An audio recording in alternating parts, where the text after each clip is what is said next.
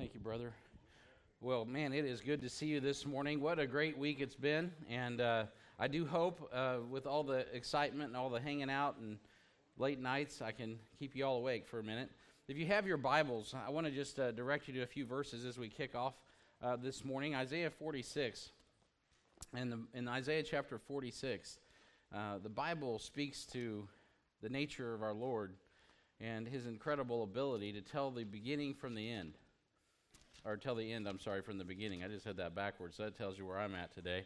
All right, so Isaiah chapter 46, check this out. Isaiah 46 and verse 9. The Bible says, Remember the former things of old, for I am God. Remember the former things of old, for I am God and there is none else. I am God and there is none like me. Verse 10 declaring the end from the beginning, from the ancient times the things that are not yet done, saying, My counsel shall stand, and I will do all my pleasure. Heavenly Father, I pray as we continue studying today, Lord, that you would just bless this time. I need your help today, Lord, and I pray, God, that uh, we all do, Lord, daily. And I just once again come to your throne asking, Lord, that you just teach us today as only you can, in Jesus' name. As we look at this passage, uh, I'm reminded of you know where we are today and uh, and we have we've come through the tribulation. We've we've seen the second coming. We've now are arriving at the seventh day. Now, if you remember going back to Sunday morning, hopefully you guys were here for that, or you can go back and watch uh, Pastor Jeff's message. It was an incredible message, and he pointed out the very first day that the testimony of Jesus Christ. Somebody just let me just test you real quick. Is the spirit of prophecy, right? The testimony of Jesus Christ is the spirit of prophecy.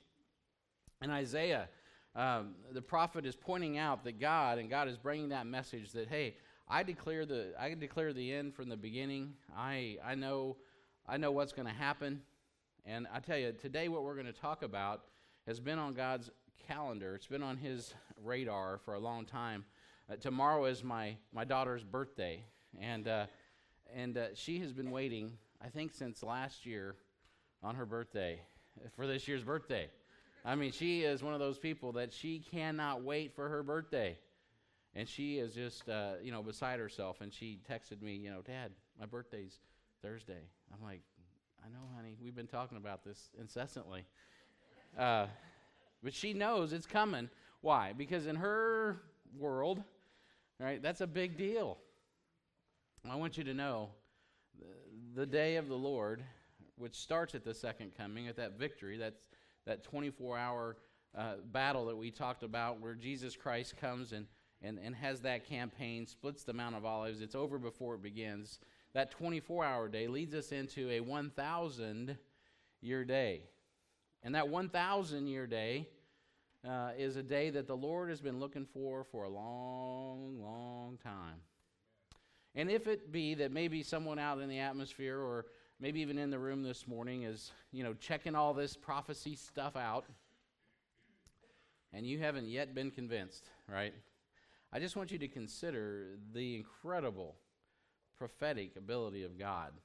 Not of us. We don't know anything other than what God has given us. We we set forth what we see, but we know that God has already been planning this day from the beginning.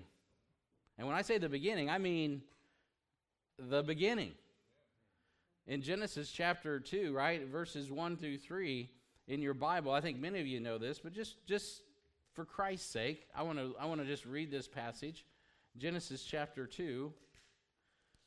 And uh, let's look at this together just afresh. I know you know it, but let's just remember this together. Thus the heavens and the earth were finished when was that? After six days?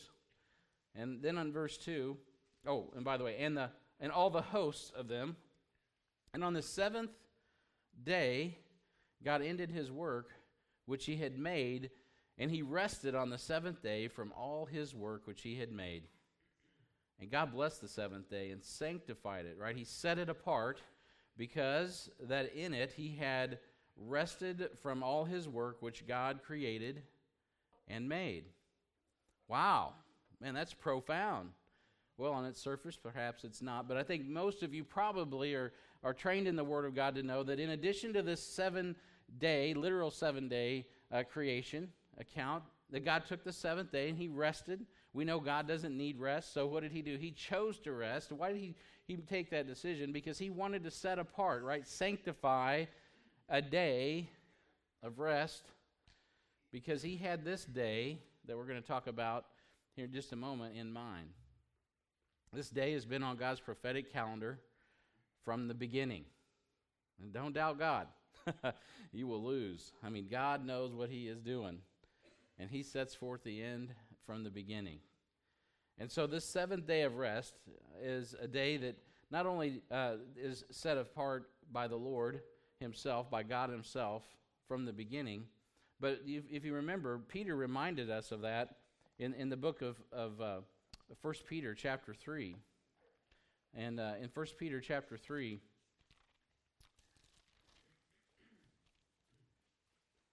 I've, I said 1 Peter, 2 Peter, chapter 3.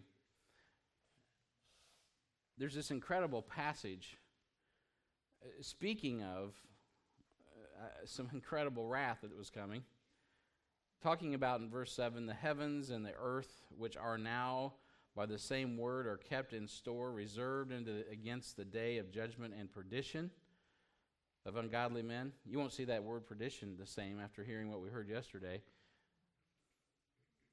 And now, look at verse 8. But, beloved, that's you all. That's me, right? Beloved, this is something we should know. Be not ignorant of this one thing so if we're not going to be ignorant today of one thing, this is the thing we're not to be ignorant of. Be not ignorant of this one thing that one day with the Lord is as a thousand years, and a thousand years as one day. And so we know that a thousand years is important to God. And as we look at history, right, we can go back and we look at Ussher's chronology. It just so happens that our timeline runs back 4000 BC. Even secular historians, with all their carbon dating, when they really when they really drill down, uh, they're going to find that that's about as far back as you can go. And um, the reality is, even though they have all these other obscure dates, the reality is is that a day with the Lord is a thousand years. He's been looking forward to this day, and we're not to be ignorant of that, uh, because He is the rightful King, as we heard last night. Man, what a great message that was! And you know what kind of muddied that up? Of course, was us because there was the first Adam. So as Adam entered that garden, man, I mean, that was set up for him. It was set up for humanity to go forward. And, and of course, we know what happened in the garden. And one day, check this out, one day, they took the fruit and they died. The day that thou eatest thereof, thou shalt surely die. In a 24 hour period, man, they were quickly, instantly. They were spiritually, they didn't physically drop dead, but spiritually, they lost fellowship with God. And God had to call in the garden, sacrifice the animal. You understand the whole thing. So, there again, God's laying out progressively, revealing his plan, his prophecy from the beginning. He's declaring it, and he's showing us the end. But then, in a 24 hour day, he dies. So then, it's interesting that the first Adam lived 930 years. He didn't make it a day. He didn't make it a day. But the last Adam, he got on a cross in a day, actually within a few hours. And what did he do? He, w- he allowed the wrath of God to be poured upon him. He took the cup of God's wrath.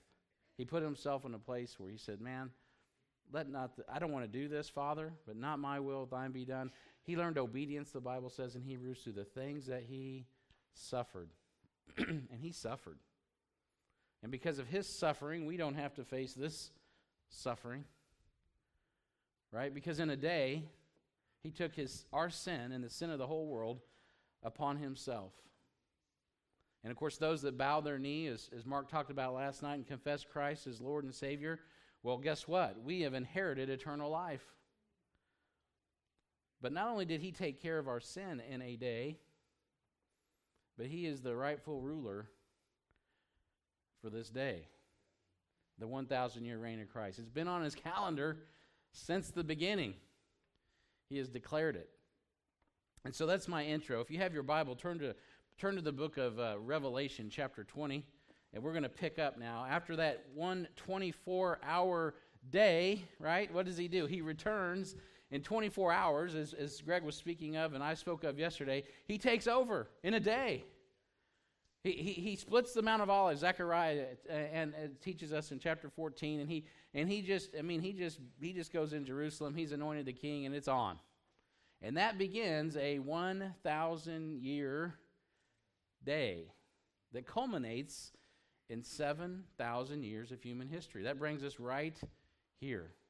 Revelation chapter 20. Let's look at verse 1.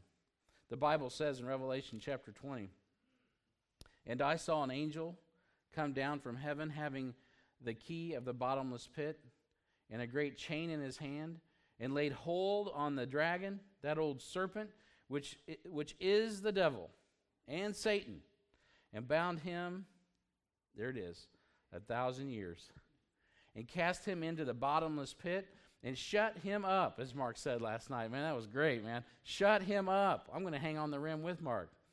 That's good. Shut, oh man, shut him up. And set a seal upon him that he should not deceive the nations no more till the thousand years should be fulfilled. And after that, he must be loosed a little season. And I saw thrones and they that were upon them, and judgment was given unto them. And I saw the souls of them that were beheaded for the witness of Jesus and for the word of God, which had not worshipped the beast, neither his image, neither had received his mark upon their foreheads or in their hands. And they lived and reigned with Christ a thousand years. Verse 5 But the, the rest of the dead lived not again until the thousand years were finished. This is the first resurrection. And so this morning, what I want to do is just in the time that we have remaining, and I'm going to have to fly. Um, and so uh, you guys are going to just have to stay awake and keep with me. We're going to look at the purpose, the purposes of the millennium. Why? Right? Why? What is going on here? Uh, God has established this 1,000 year period. So let's talk about that. Why? In your notes, the first point is why did Jesus do this? Number one, to reveal to man how government and society are supposed to function. Right? This has been in his mind from the beginning he tried to hand it off to, uh, to uh, Adam, and, and that didn't work. And he tried to, he has a whole plan, and I'm going to get into that in just a moment. The Bible, though, says in Isaiah 9, in verse uh, 7, actually, the Prince of Peace, of the increase of his government and the peace, there shall be no end upon the throne of David, upon his kingdom to order it, an establishment with judgment and with justice from henceforth, even forever. The throne of David is going to go on forever. And, uh, and that government of the Lord Jesus Christ is going to go on forever. It's fulfilled in Jesus Christ. So uh, I want to just refresh you, remind you, and it's in your notes, so I'm not going to take a lot of time and go into the details and read everything I have there. But in, the, in your notes, I put, um, and I didn't do a very good job of it because I just whipped it out, but uh, the seven dispensations. And, uh, and so uh, it starts with innocence when Adam failed in the garden. And then there's conscience when Adam's seed failed in the matter of the sons of God in Genesis 6, right? And God brought judgment, the flood of Noah. Then after Noah, right, we know that after the flood in uh, Genesis chapter 9, there was a, a new start, and he said, Be fruitful, multiply, replenish the earth. and, uh, and so Noah was able to go forth and, and establish um, uh, human government on this earth. And, and of course, capital punishment was enacted. And, and then in, in uh, the next dispensation of, of God's uh, grace, Abraham came forth uh, not of God's grace. God's we talked about that yesterday. But the next dispensation is God is is, is entrusting uh, men with uh, His uh, government and His rule. Abraham is promised a seed, and of course, uh, as that's happening, of course, the devil is watching all this, and he's like, "Aha, the seed of Abraham! I better target that." And uh, it's on. And then, of course, through Abraham's seed comes Moses, and with Moses comes the law. And uh, with the law, of course, we know that uh, we can't keep it. So Jesus kept it for us. He died on the cross.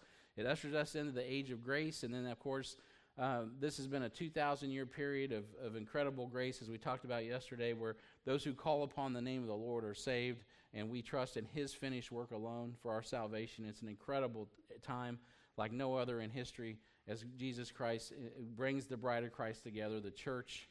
But of course, uh, we're failing right? That's, that's really the rapture is a judgment.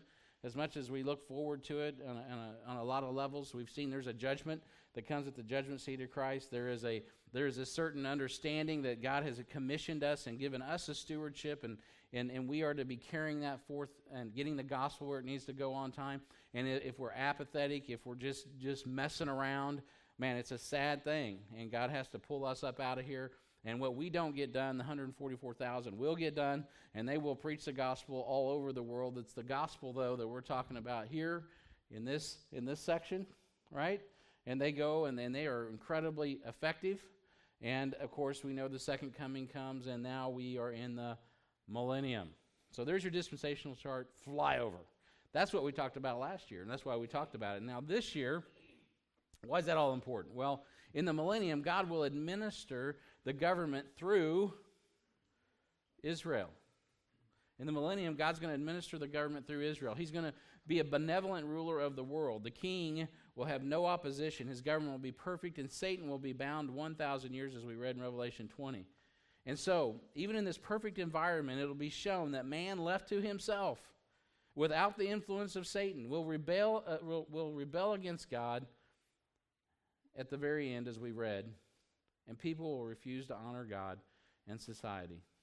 And so, the old adage, the devil made me do it, is going to be proven wrong.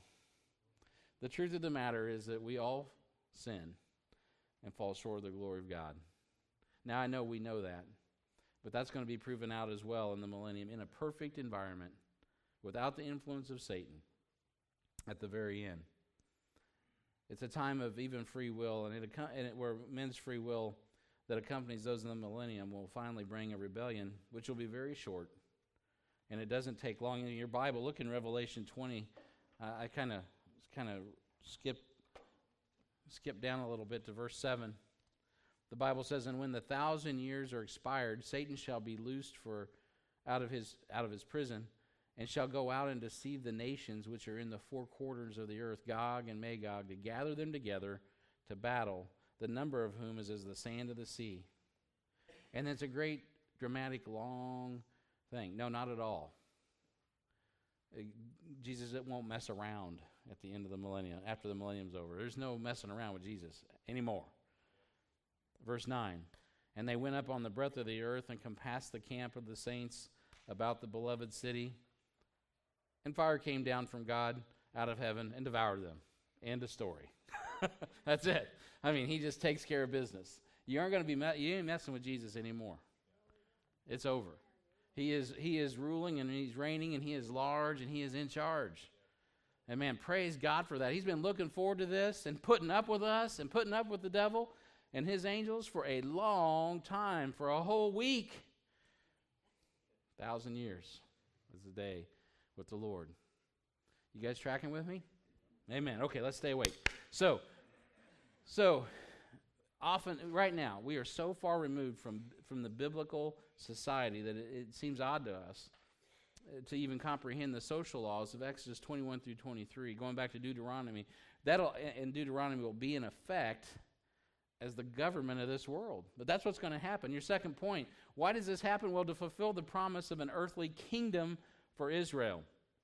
Right? And so um, the, the, the, text says in Matthew 25 verse 34, Then the king uh, say unto them on his right hand, Come, ye blessed of my Father, inherit the kingdom prepared for you from the foundation of the world. I just got news for you. That's not talking to, to all of us, that's talking to Israel. They have a kingdom prepared for them from the foundation of the world. And so uh, this is important because there's amillennials. There's a lot of false teaching out there uh, that would teach you that, that, you know what, we need to spiritualize the promises of Israel and uh, apply them to us. I remember driving in my car. I was just getting, we were just starting HBF, uh, Heartland uh, in Harrisonville, and I was driving home from work. I was still, uh, you know, tent making, and I was driving home and uh, or driving wherever I was going to Harrisonville. I was on my way to Harrisonville down the interstate, and, and I hear Hank Hanegraaff on the radio laying out his end times situation. There's a preterist, what we call a preterist position, and he spiritualizes all of the this and the uh, this is part up to the abomination of desolations, and I think they spiritualize all this up to the 1500s. It just didn't make any sense. I was like, what in the world? Then I realized when I listened to him that basically they take the position that, you know, we are Israel and we get the promises. And, and it's an amillennial type of position. And, In, in Matthew 25, 34, where the, the Bible says the kingdom was prepared from the foundation of the world, they spiritualize it.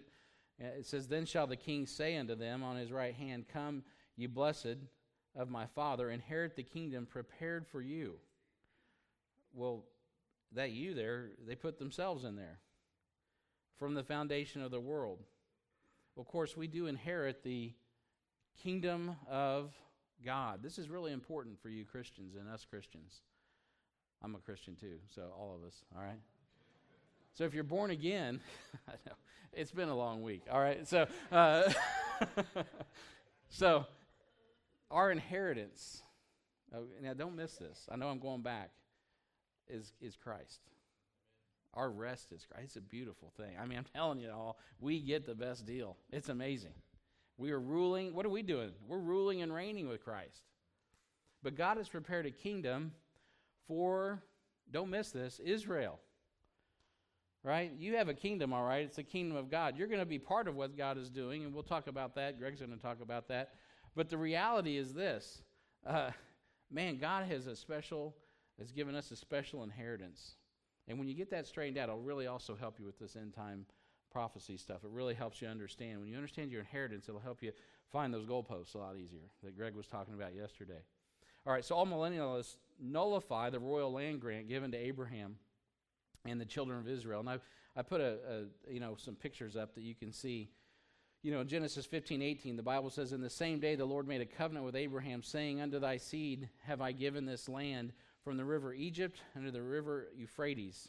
And so the first picture I show is, is the one that, that Clarence Larkin puts up. And uh, it's Clarence Larkin is the, is the one that Greg mentioned the other day.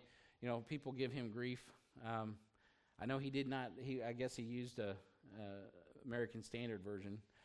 Oh, but I'll tell you what, this dude, he lived before uh, the, the charts. A lot of the charts that are in his book, Dispensational Truth, were created before nation, the nation of Israel was even uh, a nation, before 1918.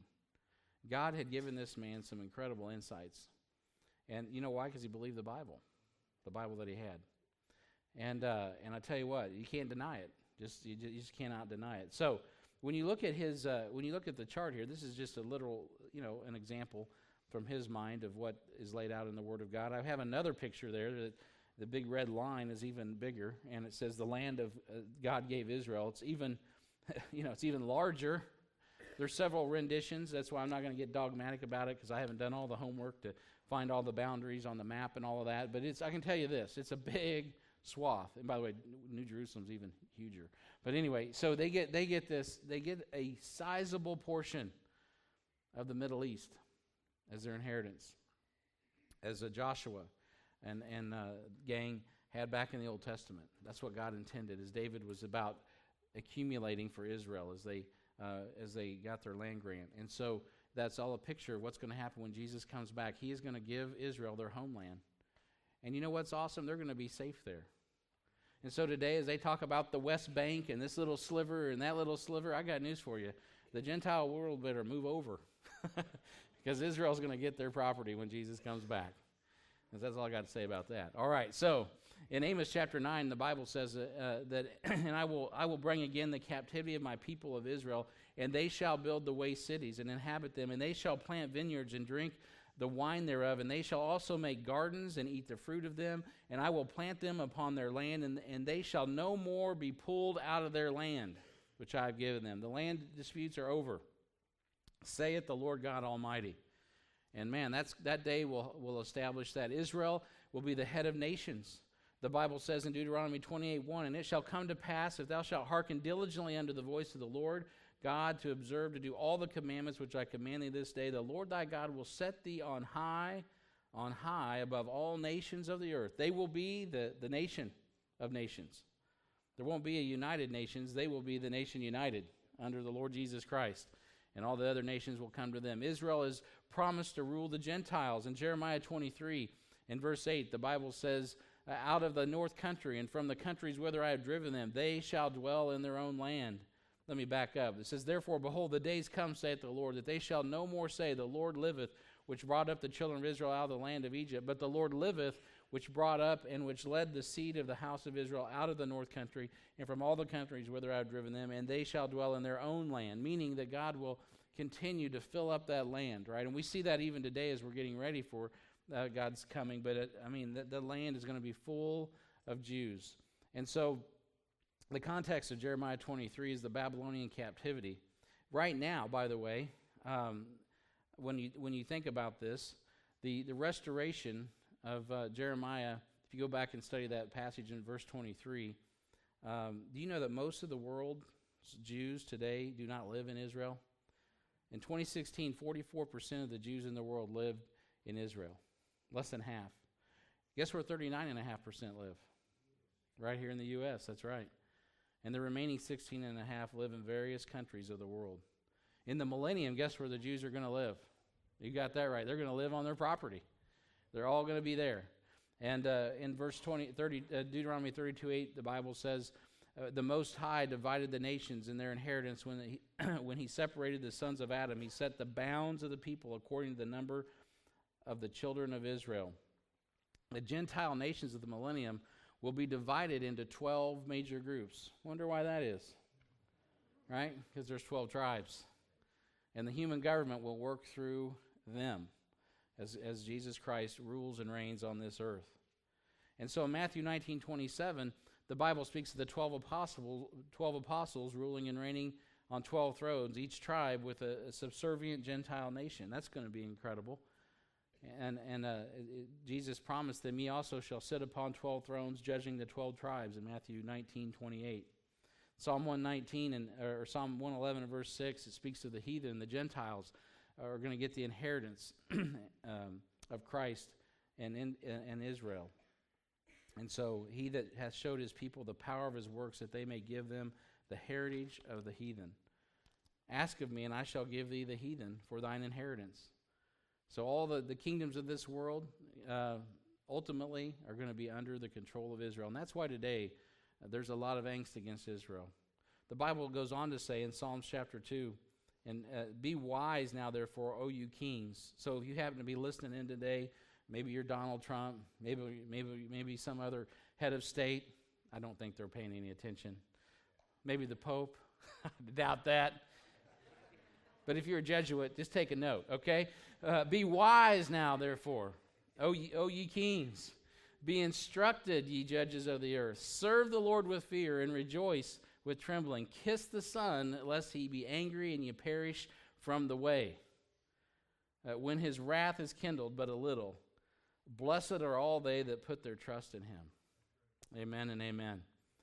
And so the ultimate fulfillment of the Old Testament mission is, is actually going to be accomplished as Jesus Christ sits on the throne and he rules and reigns. And Second Chronicles chapter 6 says, If they come and pray in this house, then hear thou from the heavens, even from thy dwelling place, and do according to all that the stranger calleth to thee for, that all people of the earth may know the name, thy name and fear thee as doth thy people Israel, and may know that this house which I have built is called by my name.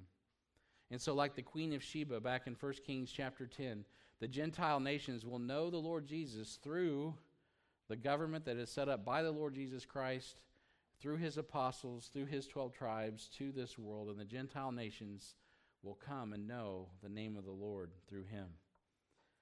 So, why, why is this going on? Why is there a millennium? To give the reward of, of the inheritance to the servants of Christ in the church age. Now, this is the one that we got to perk up for. Let's wake up and do some jumping jacks. All right. So, Colossians chapter 3 and verse 23 says, And whatsoever you do, do it heartily as to the Lord and not unto men, knowing that of the Lord ye shall receive the reward of the inheritance, for ye serve the Lord Christ. Now, this is what we need to remember is that we are part of this kingdom. And when you get over here, I mentioned I, I noticed I mentioned earlier our inheritance is in the kingdom of God, but guess what? The kingdom of heaven is now coupled. And we rule and we reign with Christ. Whoa. Whoa. That's why Paul's very clear in the New Testament. You are a new creature. in Christ. Old things are passed away. You know, that is a problem we struggle with, being Gentiles in our flesh. And perhaps you're here and you're a Hebrew. Well, praise the Lord. We're all one in Christ. And our inheritance is the kingdom of God. And we are the sons of God. 1 John chapter 3. And when it says, Behold, it doth not yet appear we shall be, boy, isn't that something? There's, that's, that's pregnant meaning. But I'll tell you when it will be apparent what we shall be, it's right here. As we rule and reign with Christ, He is our inheritance, and we rule and reign. The kingdom of heaven is on earth. There's a worldwide rule of Israel. It's going to be an incredible time. The reward of the inheritance. So we will serve the Lord Jesus as His bride. It'll be a great time. I'm looking forward to it. In the book of Luke, um, I don't have time to get into all that passage, but you can look that up in Luke chapter 19, and and uh, it, it, talks to, it talks about the kingdom of God appearing immediately. Um, and there's 10 servants. Well, I'm going to have to keep moving. Forget it. I got to move on. But there's a, there's a parallel passage to Luke. Let me just say this. Luke chapter 19 is dealing with, uh, with the kingdom of God and, and uh, 10 servants, which represents the Gentiles. And he, and he mentions the pound in that, in that, uh, in that analogy, the stewarding of the, the pound. In Matthew chapter 25, uh, there's a parable of the talents. Uh, that, it's a parallel to Luke 19, but it's a little different, and it mentions the kingdom of heaven. And I bring this up because there's a contrast between the kingdom of God and the kingdom of heaven. Interestingly enough, in, the, in Matthew 25 1, which is right after Matthew chapter 24, which we've been looking at, right? Um, it, it speaks to this Then shall the kingdom of heaven be likened unto ten virgins which took their lamps and went forth to meet the bridegroom. Uh, Matthew is loss of salvation in verse in verse 30 because the Jewish tribulation, the kingdom of heaven versus the uh, in verse 1 is uh, different. In verse 25 and verse 30 it says and cast ye the unprofitable servant into outer darkness there shall be no uh, there shall be weeping and gnashing of teeth. And I've lost you on this. So what I need to go back and say and I and I've messed this up. But in Luke 19 when you go back and you look at the mention of the kingdom of God and the and the the uh, the ten servants that had the ten pounds, they don't lose their they don't lose anything but their inheritance. When you're in Matthew chapter 25, you find out that the unfaithful servant is cast into outer darkness. And so we even see in the in the book of Matthew, in the in, in the Gospels, the distinction between the kingdom of God and what's at stake and the kingdom of heaven we can lose our inheritance. Let me make this practical for you. You say, man, a lot of our a lot of people who don't believe in salvation by grace through faith think, well, that's easy believism, and you know, you think you're once saved, always saved, and you can't lose your salvation. No, we can't lose your salvation, but you can lose your inheritance. You, you can be naked at the judgment seat of Christ, as we've already seen a couple nights ago. Yeah, you won't lose your salvation, but for at least a thousand years, everyone's going to know what manner of servant we were and what we did with the talents that we had. The unprofitable servant in the kingdom of heaven, however, he loses his life, his eternal life. Luke is a loss of rewards, no outer darkness, kingdom of God, the ten Gentile servants. in Luke chapter 19 and verse 11, it says, And they heard these things and added and speaketh the parable because he was nigh unto Jerusalem, and because they thought that the kingdom of God should appear, immediately appear. So they were given one pound each, the same amount as an English Gentile unit of money. And our reward is to rule over the cities, literal kingdoms. And that's why I'm saying I'm mentioning this, because we literally will have a stake in administrating the government along with what God is doing with Israel. So, what we do today, let me boil this down and try to make it as simple as I can, will affect our responsibilities in the millennium. And so, what are you doing with what you got? Because you do have an inheritance. It's like, yeah, I'm a Christian, I'm set. Well, you're set all right, but you better be looking forward to the millennium as well. Uh, there's something that you, you do have at risk, and I have at risk. Matthew chapter 16 says this then said Jesus unto his disciples, If any man will come after me, let him deny himself and take up his cross and follow me. For whosoever will save his life shall lose it, And whosoever will lose his life for my sake shall find it. For what is a man profited if he shall gain the whole world and lose his own soul? Or what shall a man give in exchange for his soul? For the Son of Man shall come in, his, in the glory of, the, of his Father and with his angels, and then shall the reward of every man be according to his works. Verily I say unto you, there be some standing here which shall not taste of death till they see the Son of Man coming in his kingdom. Without a cross, there is not a crown. Now, Matthew chapter 16 uh, obviously is dealing with Israel, but you guys know that, you know what, we're to follow him. In Matthew chapter 4, Jesus set the example in his temptation, right? He, he, he went to the cross before he established his crown. What did the disciples want? What was Peter want? Man, Peter had his sword. I was like, let's establish a kingdom. He couldn't wait. Right? Acts chapter 1, he's like, hey, when is the kingdom going to be restored? And, and Jesus is patient. He says, I've written it down. In the beginning, I declared the end. It's coming. It's coming. But what's being worked out, right, is what's going on in our lives. What are we doing with our lives? Are we putting the well, yeah, we all want to get to the we want to get to the millennium, but are we willing to take up the cross? Are we willing to take up the cross? Because you know, yeah, we're not saved by works, but Ephesians 2 is very clear. We're saved unto good works. There is something for you to do. Maybe it's get discipled. Maybe it's uh, get involved in ministry or get involved in, or just to, maybe today it's to get saved and trust the Lord Jesus Christ. All right, I got to keep moving. I'm going to run out of time. So, our service now in this lifetime will determine our positions in the kingdom. That's, that's basically what I'm going to say. You can look up those other verses on your own. We're to give glory and honor in your notes, point four, uh, to the King, Jesus. In Psalm chapter 24, Matthew 25, 1, it speaks to this. We're going to be giving him honor and glory. Uh, the name of the city from that day shall be the Lord is there. Ezekiel 48, 35 says that. Luke chapter 1 speaks to that. Uh, his throne will be there forever, and he will reign over the house of Jacob forever and ever. In Psalm 24, the millennial psalm gives glory to the king, and uh, it's positioned between, uh, you know, you got Psalm 22, right? Uh, Jesus on the cross, Psalm 23, the going through the valley of death, and then Psalm chapter 24, uh, as we enter in that millennial, that millennial reign in the book of Psalms. And so it's incredible layout there. Point five there to give creation uh, time of rest. That's also what's going to be going on during this. Why, why does this need to happen? Because creation has just gone through an incredible time, right? The, the, I mean, I mean the, once the vials are poured out, it's just going to be decimated. It is all, all, Greg pointed that out, all the things are going to be destroyed. And so the seventh day, he got into his work, which he had made, and he rested, right? Well, not only did he rest, but the creation, going back to Genesis uh, 1 that we, or Genesis chapter 2 that we talked about earlier, the earth needs rest. And the Creator is now ruling and reigning in righteousness, and He will heal literally the earth. That is the plan. That is the, that is the uh, by the way, that's the plan for um, sustainable development. It's the Lord Jesus Christ. He's the one that created the earth. He's the one that has the seals to the earth. He's the one that, that has the title deed to the earth. He's the one that will restore the earth. And uh, trying to rule this world without acknowledging Him is a big mistake. So on the seventh day, uh, God will heal the earth, and the whole earth will stand quiet and they, as they break forth into singing, Isaiah 14 7 says.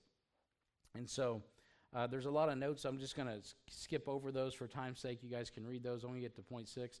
And another reason is to demonstrate the sin nature of mankind with Satan bound. Satan is now bound, and I've already touched on that. Men, mankind left to himself will not get any better. I mean, we are rascals. Without Jesus, we're, there is no hope. James 1:13 says, "Let no man say when he is tempted, I'm tempted of God, for God cannot be tempted with evil, neither tempteth he any man.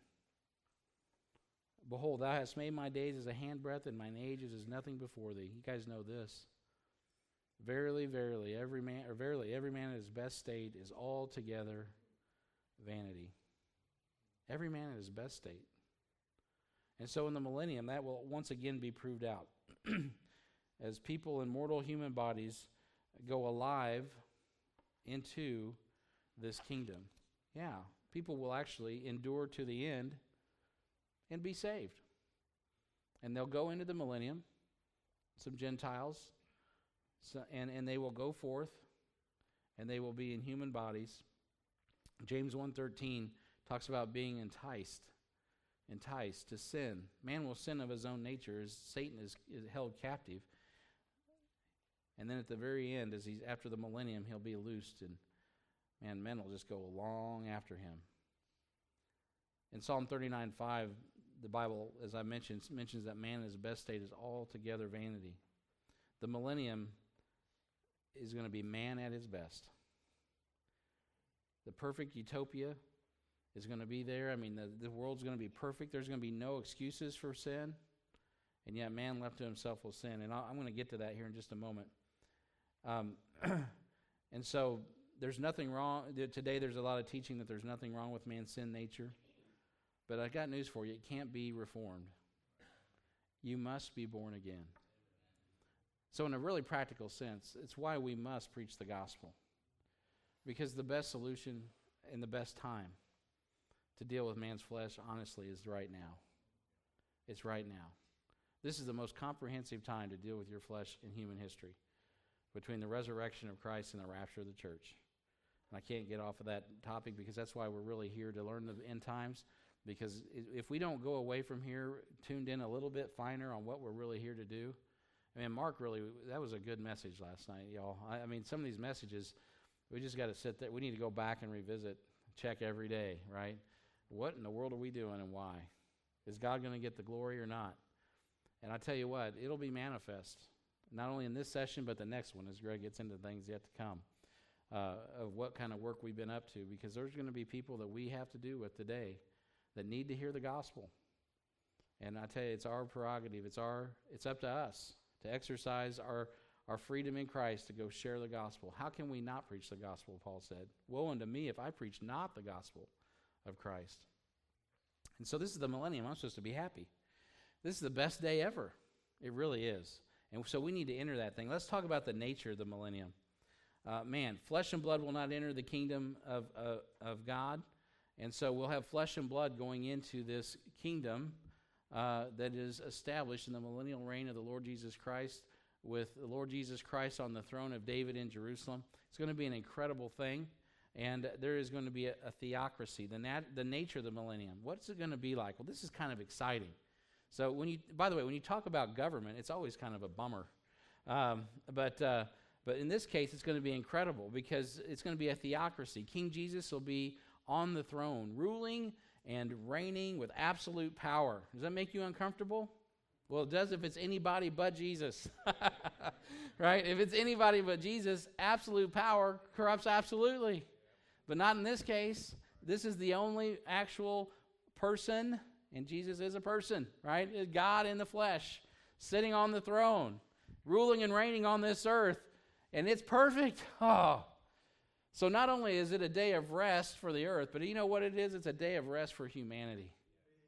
Oh, finally, finally, finally, you don't have to complain about who's in office. And if you do, don't go there. don't go there. Yeah, Revelation 19:16 and he hath on his vesture and on his thigh a name written the King of Kings and the Lord of Lords. Man, Jeremiah 23, the Lord our righteousness, man, He is our righteousness. He is going to be on the throne. A theocracy is the form of government, a military dictatorship where everyone obeys, one man ruling with absolute power, surrounded by other men and women ruling of like mind. It'll be an incredible thing. Only Jesus is man enough, by the way, to do it right. He's the only man able to do it right. And the millennium is this is nice. No more politics. Whew. No more elections. No more arguments. Oh man, I'm ready. I am ready. So the communism, the jihadis, the Sharia law, socialism, democracy, right, all of that Conservative versus liberal, out the door. Government of the people, by the people, and for the people, uh, by the way, will perish from the earth. Sorry to tell Abraham Lincoln, but uh, no. It's going to be of the Lord Jesus Christ. It's going to be righteous and it's going to be right. I had an opportunity to, to fly to a kingdom. This is a corrupt kingdom. They don't love God. It's a Buddhist kingdom. And uh, it's the last Buddhist kingdom in the world. And you know, when I landed, what I realized is that there was an absolute authority. And as Americans, it's kind of, we just, I mean, we are the authority. It's rights of the people. And that's demonstrated best in America. As uh, I mean, really, it is. We are our own kings, right? Our, our home is our castle, right? All of that stuff. But I tell you, when I got off the plane, and, uh, and I had reason to be a little bit nervous, and I knew there was a king on the throne. It was weird for me, being an American, to be in that environment. It wasn't like going to England. I've been to England. Yeah, that's a, you know, whatever. Uh, I wasn't worried about the king in England right now. That's the queen, you know, whatever. but in this particular kingdom, the king, within a, you know, a reasonable window of time, right, within, you know, the last 20 years, has actually persecuted Christians. And while I was there, arrested a Christian for having Jesus films, in which I had several in my backpack. And so I was like, holy moly.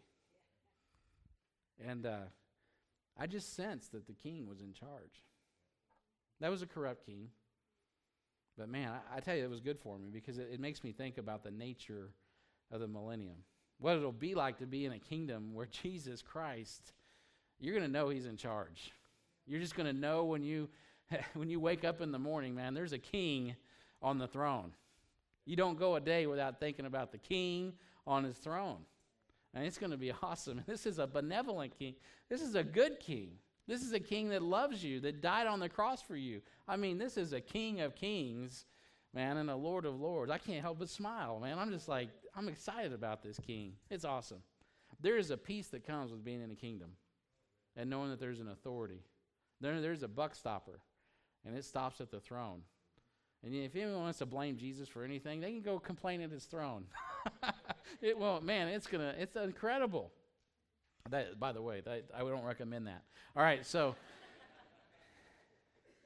anyway, I got to keep moving. This is exciting to me. All right. So the word king and kingdom appear 3,000 times in the Bible. It's the subject of the Bible. We talked about that last night. We know that, and we should operate like that. And uh, he is the King of kings and the Lord of lords, and you won't want to mess with him. Um, he reigns on the earth. Point two, it's a dual theocracy. So the spiritual and physical kingdoms are merged now, I want you to look at this on the chart.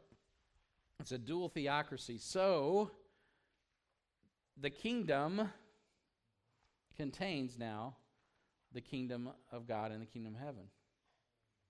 As in earth, or as in heaven, it will be on earth, right? It all comes together. There's a kingdom. Thy kingdom come, thy will be done on earth as it is in heaven. Guess what? Jesus rules and reigns on earth the kingdom of God and the kingdom of heaven are both visible and present. And there's a kingdom. It's a dual theocracy. I got a lot to say here, so let me, uh, I think I'm doing all right. Um, the seventh angel sounded, Revelation 11 and verse 15, and, and, and there were great voices in heaven saying, The kingdoms, plural, of this world are become the kingdoms of our Lord and of his Christ, and he shall reign forever and ever. The saviors, Obadiah 121, which I think I put in your notes, the saviors shall come upon Mount Zion to judge the mount of Esau, and the kingdom shall be the Lord's.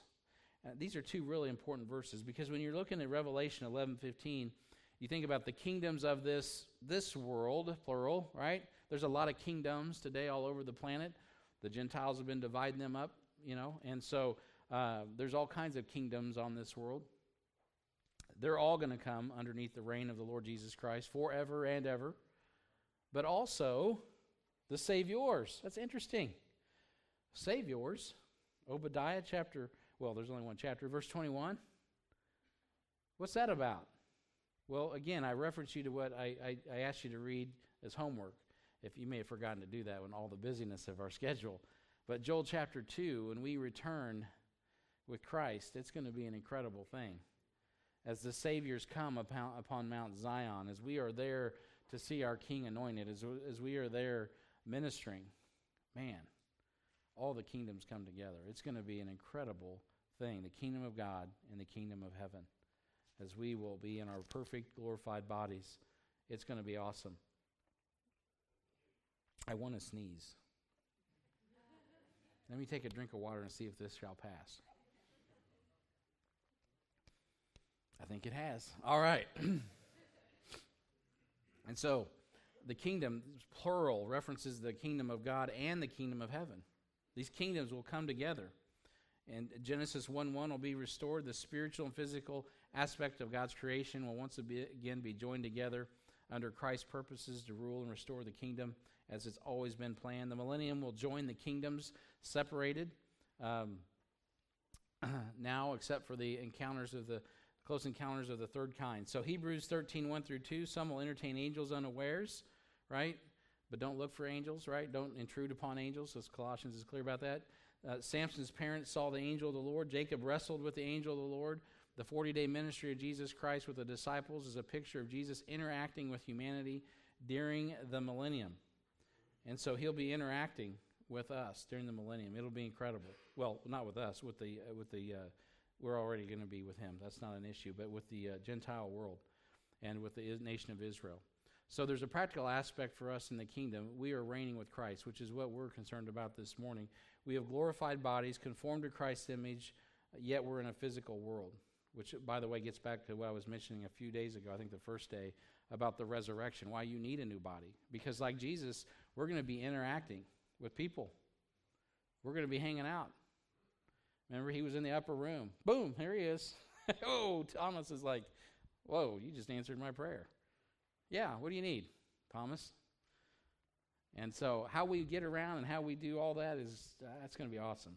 And uh, you, your imagination can run with you, but it's going to be awesome. It's really going to be cool. In the true sense of the word, we use awesome like, you know, no big deal. Awesome is a really awesome word. And uh, it means a sense of awe, like, whoa. The millennium is going to be, in the true sense of the word, awesome. And our inheritance is going to be the revelation of what God gives us is awesome. It's going to be cool. Uh, I'm looking forward to it. Philippians 3 For our conversation is in heaven, from whence also we look for the Savior, the Lord Jesus Christ, who shall change our vile bodies. By the way, if you didn't know your body was vile, you know, you didn't shower this morning. I mean, I mean, come on. That it may be fashioned like unto the, his glorious body, according to the working whereby he is able to subdue all things unto himself. So not only is he able to subdue our bodies, right, and give us a new body, but there's a purpose for our bodies, and it's about what God's going to be doing with us in the millennium. And what we do today is going to affect how we are uh, activated in the millennial kingdom. It's going to be it's going to be cool. So, saviors, lowercase, judging with the king, right? Because, well, it's been known for a long time, right? In Antioch, that we're Christians. We're little Christs. We've been having that rap for 2,000 years. Well, guess what? We get to own that baby in the millennium. It's going to be cool with a small s. be careful. We're not there yet. It's pretty awesome. Are you tracking with me? You guys getting what I'm saying? Okay. I know you're tired. Point three. It's also going to be, man, what's going to be happening here? This isn't the, the, just the, the why, this is the what. What's going to be happening is peace and righteousness. Peace and righteousness. So, Psalm chapter 122, the Bible says, Pray for the peace of Jerusalem, right? It's on all the bumper stickers. Uh, they shall prosper that love thee. Peace be within thy walls and prosperity within thy palaces. For the brethren and companions' sakes, I will now say, Peace be within thee. Because the house of the Lord our God, I will seek thy good. He will seek peace. Psalm 85, verse 7. Daniel 9 24 when that prophecy is downloaded to Daniel, 70 weeks are determined upon thy people, upon the holy city, to finish the transgression and to make an end of sins. We spent a lot of time talking about that, haven't we? And to make reconciliation for iniquity. Oh, here it comes. And to bring everlasting righteousness. Oh. Whew, rest. Rest. And to seal up the vision and the prophecy and to anoint the most holy things will be done right. And it'll be done according to the law, the law of God. A perfect Jewish society ruled with an iron fist. More correctly, right, an iron rod. That's what the Bible says, an, a rod of iron. He's going to rule with a rod of iron. After he treads upon the, the, the, the winepress of the fierceness of, of his wrath, the Bible says in Revelation 19 15 that he will rule them with a rod of iron. Uh, this is not the Jesus that you saw hanging on the crucifix. This is Jesus large and in charge, ruling with a, with a rod of iron, righteously, justly, with no blemishes. Man, it's going to be cool. Psalm chapter 2, verse 6 I have set up my king upon his holy hill, Zion. I declare the decree. The Lord hath said unto me, Thou art my son. This day I have begotten thee. Ask me, and I shall give thee the heathen for thine inheritance. And when he gives him the heathen for his inheritance, he will then give that to be administrated to the nation of Israel. And we will oversee that kingdom with the king. It's going to be cool. And the uttered and the uttermost parts of the earth for possession, thou shalt, shalt break them with a rod of iron, but thou shalt dash them in pieces like a potter's vessel. For time's sake, I'm not going to get into all the notes. I think you have them there. I, I don't. I'm going to lose track of time if I continue to read all my references. But this is this is the question that comes to mind. Why does he need a rod of iron if like sin has been dealt with and he's large and in charge, Brian? Anybody got an answer for that? That's right, free will. Man, human there's humans. And under the best circumstances, best circumstances, you know what? Men just aren't going to do what they're supposed to. The king will sit on his throne and he will, there's a reason it says he will judge the heathen because they'll need it. they, you know what? We need accountability, don't we? There's a reason we meet every week. You know, all the group therapy sessions that, you know, they figured it out. But all they're doing is mimicking what Jesus Christ set forth a long time ago. He's like, guys, you got to meet the first day of the week. Why? Because you need a group therapy session. We all get together and we all remember who Jesus is and remember, oh, that's right. What is he doing? He's keeping us in line. He's keeping us accountable to his word. Because even us, right, and having Christ in us, the hope of glory, what do we need? We need to renew our minds daily. We got to be in the Word daily. We got to be reminded daily. Why? Because while we have these carcasses, man, it's a battle, isn't it? Well, now Jesus will be in the flesh. you know, wouldn't that be cool if we just pop into the room? Hey, do you need a reminder today? I mean, whoa. Thank you. Thank you, Jesus. Thank you for judging me. but we get that, don't we? We get, the, we get it on this side, guys. We get it over here. Why? Because Christ is in us. And the Holy Ghost does give you a reminder, doesn't he? You ever been in the midst of sin or, or getting ready to do something really nasty? You're about to take the wrong step somewhere, and the Holy Ghost just shows up, like, boom, I, I, I got a feeling that's what it's going to be like in the millennium, too. It's like, hey, what are you doing? Oh. Thank you for the reminder. I don't know, guys. I, I, I got to be preface. Now, that, none of that is in Scripture, and I can't find it. That's just me kind of imagining. It's going to be cool. It's going to be awesome. It's going to be good.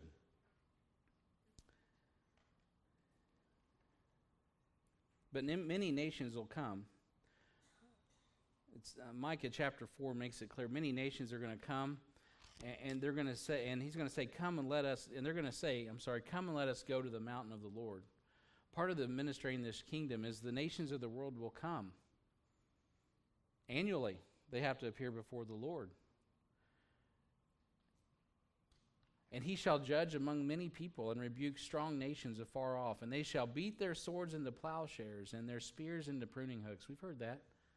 And nation shall not lift up sword against nation, neither shall they learn war anymore. Oh, here's what Greg was talking about. But they shall set every man under his vine and under his fig tree, and none shall make them afraid, for the mouth of the Lord of hosts hath spoken it. For all the people will walk everyone in the name of his God, and and uh, will walk in the name of the Lord our God forever and ever. In that day, saith the Lord. I will assemble her that, that halteth, and I will gather her that is driven out, and her that, that I have afflicted. I will make her that is halted a remnant, and, and her that was cast off a strong nation. And the Lord shall reign over the mountain, uh, over them in Mount Zion from henceforth even forever. And that passage is uh, repeated in essence in Isaiah 21, 1 through 5. He shall rebuke many people. In the midst of his kingdom and his reign, he will rebuke many people. And so, in his incredible golden age, in our notes it says this is a semi golden age. Why? Because per, uh, perfect from God's point, yet there are sinful men inhabiting the planet, and Christ reigns in the midst of his enemies, like Psalm chapter 23 talks about. And so, it's going to be an incredible time as he rebukes many. And he will reveal sinful nature to man and reveal how to run how how to run a perfect world. He'll have the he'll be the perfect governor of the earth. And so the law proceeds from Jerusalem. Isaiah chapter 2 speaks to that. Israel is promised to be the head of all nations. But if there is a condition to this promise, if, and this blows me away, if thou hearken to the word, if, man, that's hard to think about, but people will actually, under these circumstances, at times decide not to hearken to the word. That's hard to think about. Psalms 111, verse 6 says, He has showed me his people the power of his works, that he may give them the heritage of the heathen. He's going to give them the heritage of the heathen. heathen. And, he's, and Israel's going to rule them through the law. The law of Moses will be back into effect. So man is in his fallen state can still walk with God. That's also interesting. They'll be able to, you know, their faith will be sight. I'll talk about that here more in just a moment. God will, con- he continually tells us how that we can walk in him, and it can be done to a point right? A limited point. And we have the Holy Ghost, so we should be walking in the Spirit and not fulfilling the lusts of the flesh. We should be holy as He's holy. That's a whole other message. Israel learns to walk in the law of the Lord as a testimony to the world. So, under this government, men are learning to obey the law. And also, Israel now is obeying the law as it was intended. In Isaiah 2 5, come, let us walk in the light of the Lord. In his light, they will walk as they were intended. This is the way that they walk in at Isaiah chapter 30. So Jewish sacrifices will be back in order. The Old Testament law will be in effect. And then we'll look back to Calvary. And, and so, because some are like, well, what a, why would that happen if Jesus Christ is sufficient? Because all of those things will also picture what Jesus Christ has fulfilled. And so he will those the, the law will actually reflect the righteousness of Christ because he is the only one who has fulfilled the law. And so I have several verses there. For time's sake, I'm going to keep moving. Point five there'll be a reinstatement of Jewish feast and Jewish uh, societal law. And uh, he will teach us his ways, the Bible says in Isaiah 2. And we will walk in his paths, for out of Zion shall go forth the law and the word of the Lord from Jerusalem. Uh, Zechariah chapter 14, this is amazing to me. Uh, the Bible says, And if, if the family of Egypt go not up and come not and have no, have no rain, there shall be the plague wherewith the Lord will smite the heathen that come not up to keep the feast of the tabernacles. This shall be the punishment of Egypt and the punishment of all nations that come not up to keep the feast of tabernacles. In the millennium, this is completely a millennial reference, by the way, Zechariah chapter 14. It wasn't going to be fulfilled until this time in history. It's, again, it's prophecy. And there's a time coming where the Gentile nations have to come up annually, they have to appear before the Lord. And what just blows me away about Jesus is after all the things that he's put up with, he even puts up with someone not coming. And he sends a plague. Do you know that an absolute rod of iron means he could just wipe them out like that? He could just wipe them off the planet. But even in the millennium, after all of this, I still see the grace of God saying, Are you serious? All right. No rain for you. I'm going to give you a space to repent. Man, what a good God we serve, guys.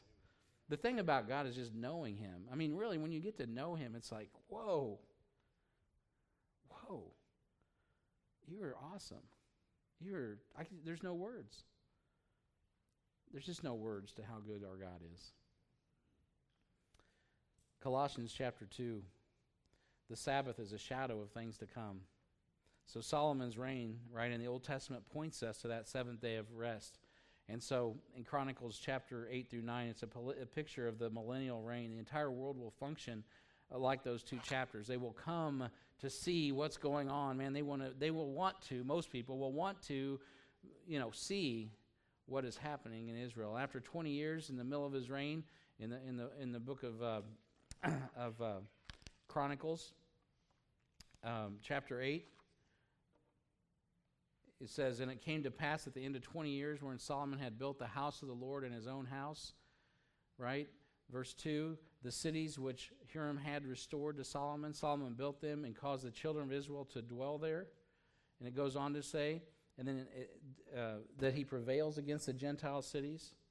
He doesn't war against them because it's a picture. Solomon's a picture of how Jesus is just ruling and reigning. He doesn't have to go to war. The, the, the, the, the Gentile nations will, will come to him. Teddy Roosevelt said in his foreign policy, I don't know, it may have been his domestic policy too, but he always said, speak softly and carry what? A big stick. Right. I'm glad you guys know that. Uh, Jesus Christ is going to speak truth and have a rod of iron. The nations will submit. They'll submit until the very end, after the millennium, for that space. So even after a certain rate every day, offering according to the commandment of Moses on the Sabbaths, on the new moons, on the solemn feasts, three times a year, even in the Feast of Unleavened Bread, which is the Passover, and the Feast of Weeks, which is Pentecost, and the Feast of Tabernacles, which is the Feast of Booths, Second Chronicles 8.13, there was a structure for everyone to come and give sacrifice at the temple.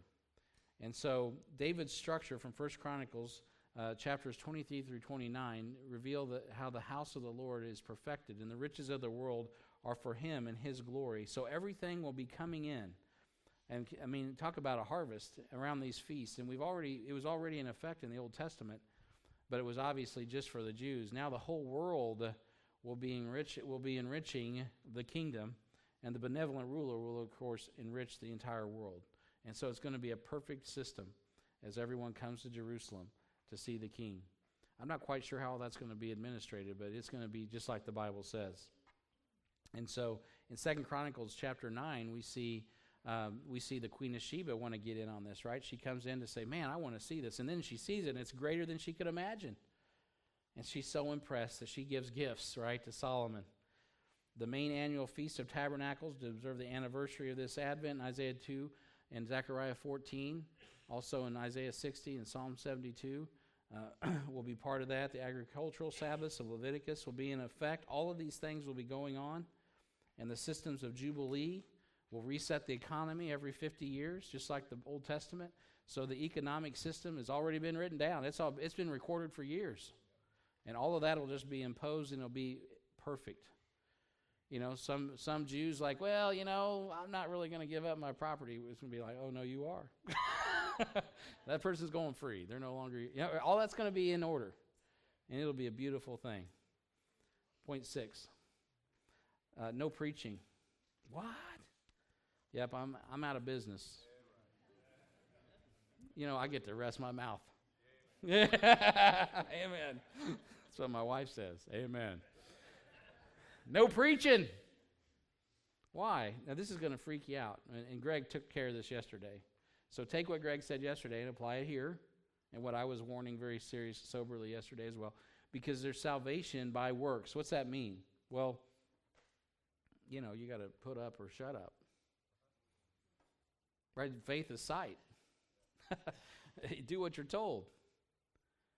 In Zechariah chapter 13, let me read this. And it shall come to pass in that day, saith the Lord of hosts, that I will cut off the names of the idols out of the land, and be, there shall be no more remembered.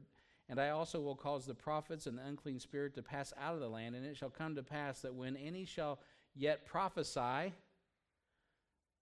uh, then his father and his mother that begot him shall say unto him, Thou shalt not live, for thou speakest lies in the name of the Lord. And his father and his mother that begot him shall thrust him through when he prophesieth. That's serious judgment. It's fulfilled, it is finished. When Jesus is ruling and reigning, he is the absolute standard of truth. And by the way, is he ruling and reigning in our life? Because if he is, he's the absolute standard of truth. It's a fearful thing. And he shall teach every nation his neighbor and every man his brother, saying, Know the Lord, and all shall know me, for, from the least to the greatest. Hebrews 8 11. All are going to know him.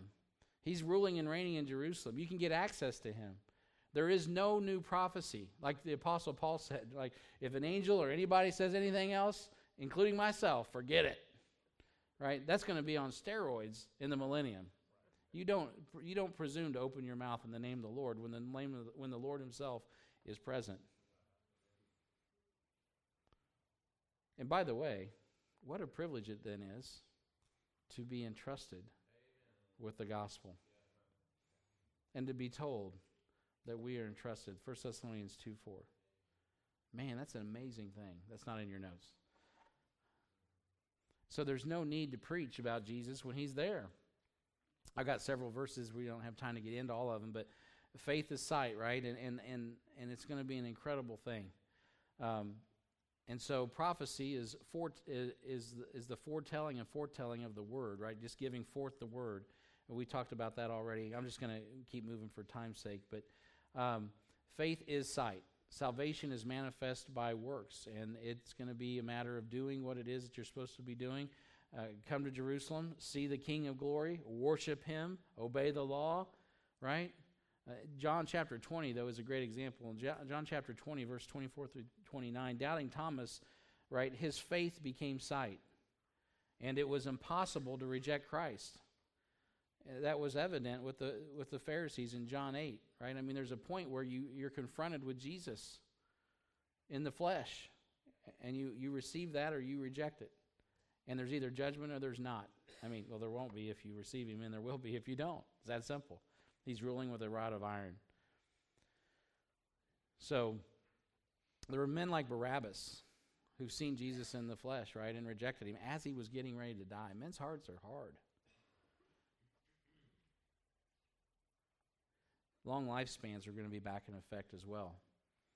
Uh, they're going to be uh, very long lifespans. There, there shall be no more thence an infant of days or an old man that hath fulfilled his days, for the child shall die a hundred years old, but the sinner being a hundred years old shall be accursed. To have a hundred year old life is like, man, you must have lived a hard life. Man, you've been getting, you've been into stuff you shouldn't have been. You're a hundred years old and you're croaking. So the lifespan is going to be is going to be increased as the world is healed. And so, uh, historically, and I put a little chart in here, there's been a reversal ever since Genesis, right, of the lifespan of humanity. Genesis 5 through 11, the lifespans are up around 900. No one's lived over, by the way, a day, 1,000 years, because that's reserved for the Lord Jesus. 930, right? We had some long lifespans back before the flood of Noah, but no one made it to a thousand years. And in the day that thou eatest thereof, thou shalt surely die. We talked about that. Genesis 5 5. Adam ate and lived for 930 years. When God said that day that thou eatest thereof, you'll die, he died. So he died spiritually, and within a thousand years, 2 Peter 3 8, he died physically. And so no one will ever live over a thousand years um, in these corrupted bodies. The people of Genesis 5 lived in a much different world. And of course, they had a perfect garden environment and they lived a long life. But in the millennium, a reversal of all this natural and geological decline will happen as Jesus brings life to the earth. Literally. I mean, literal life. When you go back and read about it, it is an awesome and an exciting thing to see what happens when Jesus returns. Just, just geologically, uh, the topography changes. There's water that comes out of the, the temple that, that, that heals the nations, literally, the, the, the plant life. There's sloughs where some things are left over, but the waters of the ocean end up just, I mean, the whole world is affected by this water that comes out of his throne, which is only a picture of what's coming in eternity. I mean, it's, you get into this part of the Bible and your mind blows off your head. It's just incredible. Um, but back to the millennium Yeah, you get in the millennium and you think, oh man, that's it. no, Greg's coming after that. oh no, this is just awesome. After awesome is even more awesome. so it's cool, man. It's just awesome what, what is coming. And so, you know, we die today because we eat the, the ground, right? The stuff out of the ground is going to kill you in due time, one way or another. It's all messed up. But man, in the millennium, you'll see this reversal. So coming out of the tribulation, all the environmental disaster, the nat- all the stuff that's been destroyed, it's going to take a few generations. It's not overnight. When I first got saved, I just imagined everything happening overnight. But it's going to take. The more I read the Bible, He allows some time. It, it's going to happen in. It's not going to take long, as we've seen even in this corrupt world. Right, uh, a fire comes raging through, and it looks like it can never. You know, it looks like Armageddon. Next year, boom. Right, Mount St. Helens. You go back today and look, and it's like wow. Um, and so God has an ability, even in this corrupt world, to restore it. But wait until He's on the throne doing whatever he does with the water coming out of the throne and, and just his presence and how nature responds to him. Which is, by the way, I'm going to backtrack to the second coming. Nature responding to God, at, even in, in, his wrath, is going to be awesome. I, I, just can't imagine what it's going to be like. It's going to be cool. But anyway, moving on. Uh, in Ezekiel, uh, Matthew 24, 22, people go alive in the millennium, as we've mentioned, in natural human bodies with a sin nature, but they're going to be eating from a ground that's been regenerated or being regenerated. So, why does their lifespan get longer? Well, because guess what? They're eating healthy. This looks like your doctor says eat healthy. Well, guess what? One of the bennies of Jesus being on the throne is you're going to be eating healthy. Your body, you're just going to live longer. Praise the Lord. That'd be awesome. And so, those in physical bodies like ours are going to have these crazy long lives. Why? Because they're going to be healed as they eat. I was on my way up a mountain in Nepal one time and uh, going to this little church. It was back in 2008, and there's this little girl that runs off the path. You know, so it was a good time for me to go. uh, no joke. I mean, I was dying trying to get up to this mountain, this little village, and I'm uh, I'm like watching this girl. She's climbing up on this tree, and she's hanging out over this cliff, and I'm just like, she's gonna die, and I can't get over there to save her. Uh, and so the, they pluck off all these things, you know, and they start eating these leaves, you know, and and I'm going up the mountain, and I'm like, I finally get to the top, and I'm like, what What are they doing? What What? I saw this girl hanging out over the cliff plucking leaves. What's all that about? Oh, they're like, oh, that's such and such tree, and they eat those leaves. It helps their stomach because they know they're getting ready to have a big old thing of rice. And I was just, I'm like, dude, I'd have to go to the pharmacy to get that. She just runs off a cliff, picks some leaves, and she's good to go. It's going to be awesome in the millennium. And we'll have the recipe, right? We'll know all that stuff. The Lord says this, right? My family likes to cook greens, you know. I don't know how they do it. They go out, well, my older relatives, I don't know how to do it in the younger generation, but the older relatives, they'll go out and pick weeds. I call it weeds, man. They go pick some weeds, throw some fat on it, cook it, it comes out, salt and pepper, it tastes great. They know what will kill them and what won't. I don't know the difference. So if you, you don't want me to cook greens which to me is just eating weeds with butter, with you know grease on them. I don't know what that has to do with anything other than this. We're all getting tired and it's time to stop. All right. But really, the food is going to be incredible. And the dietary laws will be in effect. Everything will go back and uh, it'll be an incredible time uh, for the body to heal, for the world to heal. Uh, it'll be a reversal of all of those things. Uh, just as the water is used to judge the world, the water is also used to heal the world, and we know that human bodies are composed primarily of what? Liquid. That's right. And so our bodies are going to be healed right along. Well, our bodies. I keep saying that. We want. We're all going to be in, in, in glorified bodies. So the bodies, the people that are inhabiting the world's bodies, will be healed um, uh, as they partake right, of the, of the benefits of Jesus Christ ruling and reigning on his throne. It's going to be awesome.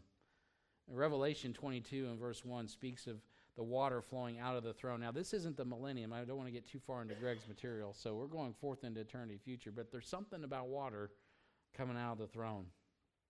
John's observation in John 19:34, by the way, there's something about water coming out of the Lord Jesus Christ. As the Bible says in John 19:34 that the blood and the water came out. And I'm just going to let you meditate on that. I'm not going to get too far into that, but I do think there's a significance to that because in Revelation 22 1, in addition to, as I believe, the water coming out of the throne, it does say the water comes out of the Lamb. And I don't know.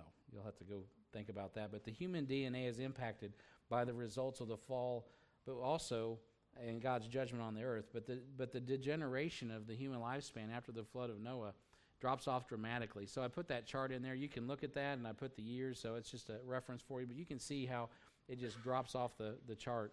Everyone goes into the kingdom alive, that goes into the kingdom alive will die before it's over, but no one will live a thousand years. The generations we see, we will see rapid increase in life. Now, what's going to happen as the lifespan increases? The world's population is going to explode. I don't know what that's going to look like. It's going to be awesome. It's going to be incredible. Be fruitful, multiply, replenish the earth. Whoa! It's going to be cool to see how all that looks. I will see that when we get there. So those are some things I'm just looking forward to seeing. How 500 years in, how's this going to look? It's going to be cool. Good to see the rapid development, and for us, it'll be like, ah, yeah, because we're eternal at this point. Well, by the way, you're eternal at this point.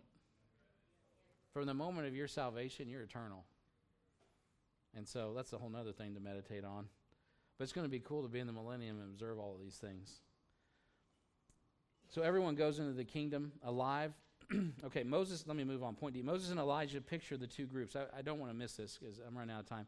Moses, in the Bible, Moses dies twice. So we talked about Moses and Elijah, the two witnesses, in the, in, and we know about that, and we, we both, Greg and I, have addressed that. But check out the type. Moses dies twice. Once in Deuteronomy 34, and we know, of course, there's a dispute over his body, and Michael the archangel rebuked um, Satan and all of that. And so um, but in the tribulation, of course, he dies again. The tribulation saint who die in the trib will be raised uh, for, for the kingdom. But they will die again before the 1,000 years are done. That's pretty interesting. Um, that's Moses. Elijah dies once. He's caught up in the chariot, but he dies in the tribulation. So some will go alive into the kingdom, but die before they reach the 1,000 year mark. So there's a type in Moses and Elijah, the two witnesses. And, I, and, uh, and so that's also an interesting thing to think about because once you get past the, once you get in the millennium and you start thinking about all of this, you know, how are, how are these lifespans working out? Well, you see a great type there with Moses and Elijah uh, uh, between the tribulation saints and, and uh, those that go in alive.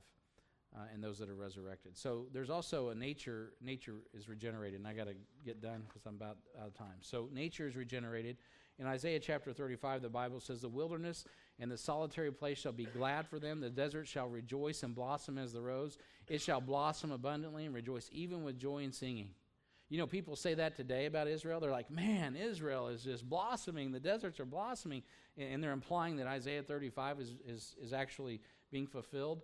And I will say, in a shadow, it is being fulfilled because Israel's in the promised land. And, and, and it's sort of like us, right? We're in a physical body and we're Christians but we are just a shadow of where we're going to be. 1 Corinthians 15 tells us that, man, once we're caught up, we're going to be changed. We're going to be glorified, and we're like a seed put in the ground. We're nothing going in, but when you come out, it is much more glorious. And so, yeah, Israel in a type, you can say Isaiah in type is being fulfilled because God's preparing Israel. But, but don't, don't, don't, no, you ain't seen nothing yet. Wait till she gets in the land. You want to see the land prosper. Wait till Jesus is on the throne. You want to see this earth get green? Man, you ain't going to need seed technology. All you're going to need is Jesus. And those deserts are going to turn green and lush. It's going to be like the Garden of Eden. It's going to be incredible. It's going to be awesome. And so, and I'm not overusing that word. There's a man in my church that rebukes me when I use the word awesome too much. So I'm a child of the 80s. So, you know. But it's really going to be awesome. There's going to be rejoicing, joy, and singing. The glory of Lebanon shall be given unto it. in its excellency of Carmel and Sharon, they shall see the glory of the Lord and the excellency of God. Isaiah 35, 1 through 2. Thus saith the Lord God, in the day that that I shall have cleansed you from your iniquities. I will cause you to dwell in the cities, and the wastes shall be builded, and, de- and the desolate land shall be tilled, whereas it lay desolate in the sight of all that passed by. And they shall say, This is the la- this land was desolate, and has become like the Garden of Eden. Woo! It's going to be awesome. And the wastes and the desolate and the ruined cities become fenced and are inhabited. Yeah, you better believe it. They're going to have to set up some, some, some places to live by the time you get to 900 is going to be full. Hawaii is nature, beloved, under a curse. That's under the curse. I can't wait to see what this world's going to be like when Jesus is on his throne. It's going to be incredible. And it's just going to be the beginning. The answer to environmental, environmentalism, to Agenda 21, sustainable development. I'm dropping some things for you guys that are wondering what I'm talking about. Uh, hey, the answer to all of that is not a new world order. It's Jesus Christ, the one who rules with order, right? The iron rod. And so, lastly, we, and we'll be done. The animal kingdom is subdued. You remember what happened, right? We've been talking about, you know, the, the, the, the Mormons, the lion will lay down with the lamb. No, the lion really will lay down with the lamb.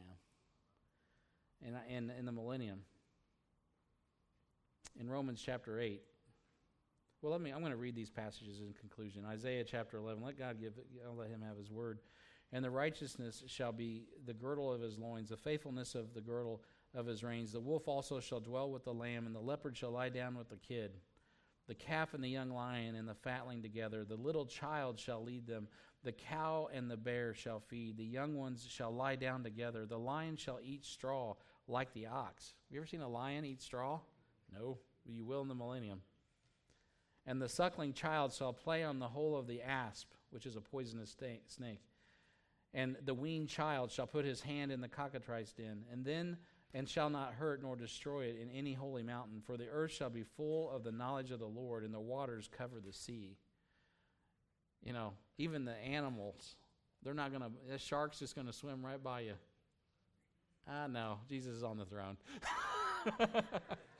Well, not us, the Gentiles. We won't be in that situation because we're on the throne with him, which is even even more incredible.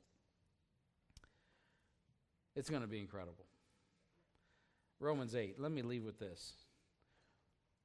Because right now creation is groaning. There's a reason your dog bites back. Because he knows you're messed up. Oh, that's my dog. My dog knows I'm messed up. Romans chapter 8 for the earnest expectation of the creature. When we go out today and we look around our nature, look at nature, and we look at what's going on in the world, when you see that, that next time that that that uh, elephant just goes crazy and stompedes over someone, you know, you see those videos all the time. They, they create, they just get tired of it, and they go crazy. What is that? What's going on? They're groaning. The creation knows what many people don't, which is Jesus is the only solution. The earnest expectation of the creature waited for the manifestation of the sons of God. Now, I want you to remember this. You and I are the sons of God. 1 John chapter 3. Not only, how are they going to see Christ in the millennium? If they're halfway around the world, well, they're going to see you. For the creature was made subject to vanity, not willingly, but by reason of him who hath subjected the same in hope. So the lion and the lamb were sitting there. Adam ate of the fruit, and the lion said, mm, No more lamb. lamb for dinner. That's going to be reversed. Because the creature itself also shall be delivered from the bondage of corruption into the glorious liberty of the children of God. For we know that the whole creation groaneth and travaileth in pain together until now. And not only they also, but hey, this is the truth, but ourselves also groan. Right? We but ourselves also, which have the first fruits of the Spirit, even we ourselves groan within ourselves, waiting for the adoption to wit, the redemption of our body. Beloved, we're not going to be any good here until we get out of here. And that's why we've been talking about what happens here. Man, creation waits for that adoption. The lion and the lamb will lay down together. Which, ironically, Jesus was born in a barn with the animal kingdom subdued. The animal kingdom knows when the lion of the tribe of Judah is on the scene, and he will rule from his throne. Amen.